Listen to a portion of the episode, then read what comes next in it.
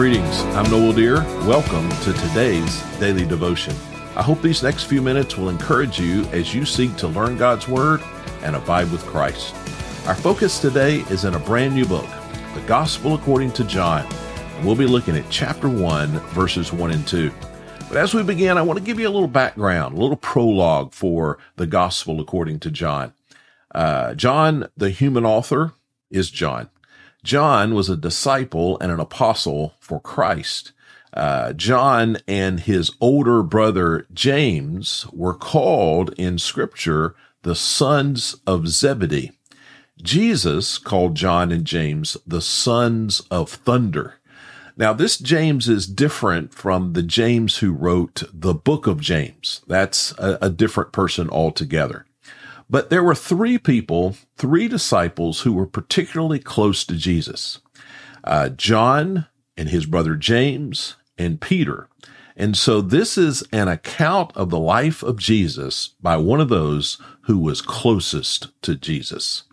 Now, after the ascension of Jesus, after the death, burial, resurrection, and ascension of Jesus, John became one of the pillars of the church in Jerusalem. And then, after some time, John moved to Ephesus to help with the church there. It was in Ephesus that he wrote the gospel according to John that we'll be studying now. John also wrote some other books in the Bible. He wrote 1 John, 2 John, and 3 John, and he wrote the book of Revelation. Uh, so let's focus on uh, the gospel according to John. It's interesting that th- this this gospel is unique amongst the four because at the end of the book or near the end of the book uh, it, we see the exact purpose of the book. And in John chapter 20, verse 31, let me just read this. John wrote, These things are written, the, the Gospel of John is written, so that you may believe that Jesus is the Messiah, the Son of God, and that by believing you have life in his name. And so John says, I write this so that you will know who Jesus is and you will believe in him. So let's look together. Let's learn who Jesus is. Many people believe that Jesus is just a teacher or a philosopher or an activist or a sage or a prophet. And, and Jesus, in a sense, uh, is all of those things, but Jesus is much, much more. And we'll see that here in the gospel according to John. Verse one, in the beginning was the word and the word was with God and the word was God. Now notice that the first three words of the gospel of John are the same as the first three words of the book of Genesis, the very beginning of the Bible. And there's some significance there. In Genesis, we see the story of how God created the world. Now, in John, we're going to see the story of how Jesus recreates the broken world. John here calls Jesus the Word. Now, we'll see confirmation of this when we get down to verse 14, which will take us a few days. Uh, but just know right now that when you see the word word in John chapter 1, it's referring specifically uh, to Jesus. Now, why would John called Jesus the Word? Well, a few reasons. Jesus is the eternal wisdom and the will of God. In that sense, he is the Word of God. Jesus fully expresses the image and the character of God. And so, in that sense, he is the Word of God. I think about how the book of Hebrews begins. I'll read to you just a little bit of that. Hebrews chapter 1 verse 2 says, In these last days, God has spoken to us by his son.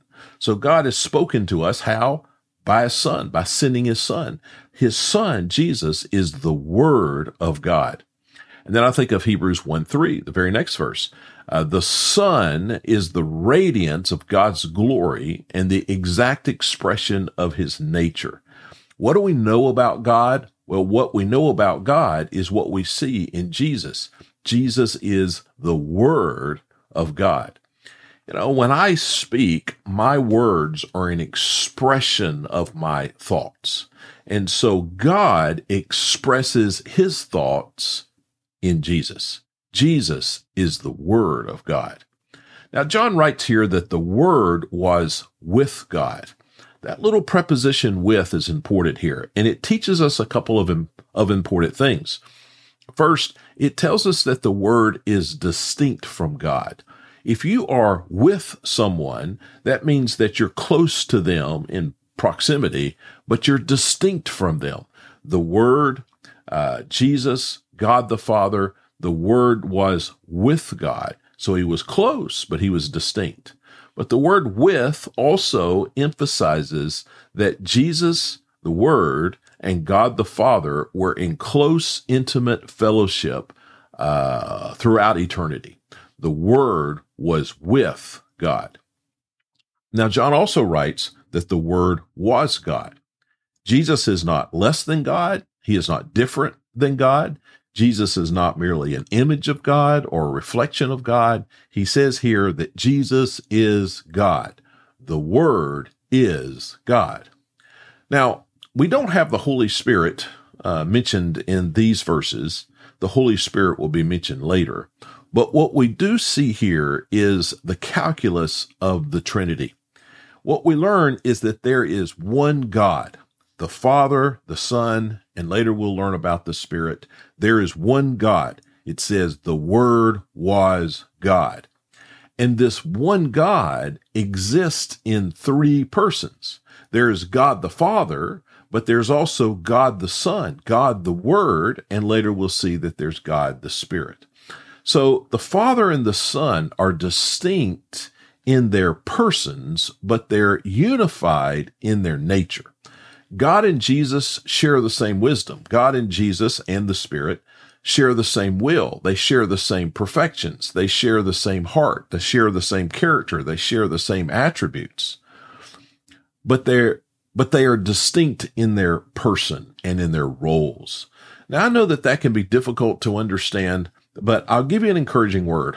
All of the themes that are going to be introduced in the first maybe uh, dozen verses of John chapter 1, all of these themes, and there will be many of them, will be explained further as we go through the book of John. This is a little bit like the table of contents for all that we're going to study as we walk through this book in the days to come. Now let's look at verse 2. It says, He was with God in the beginning.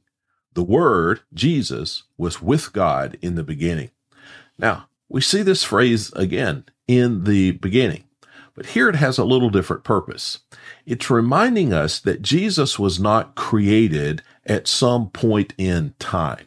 It wasn't that God was uh, there and God is eternal. And then at some later point in time, Jesus came on the scene.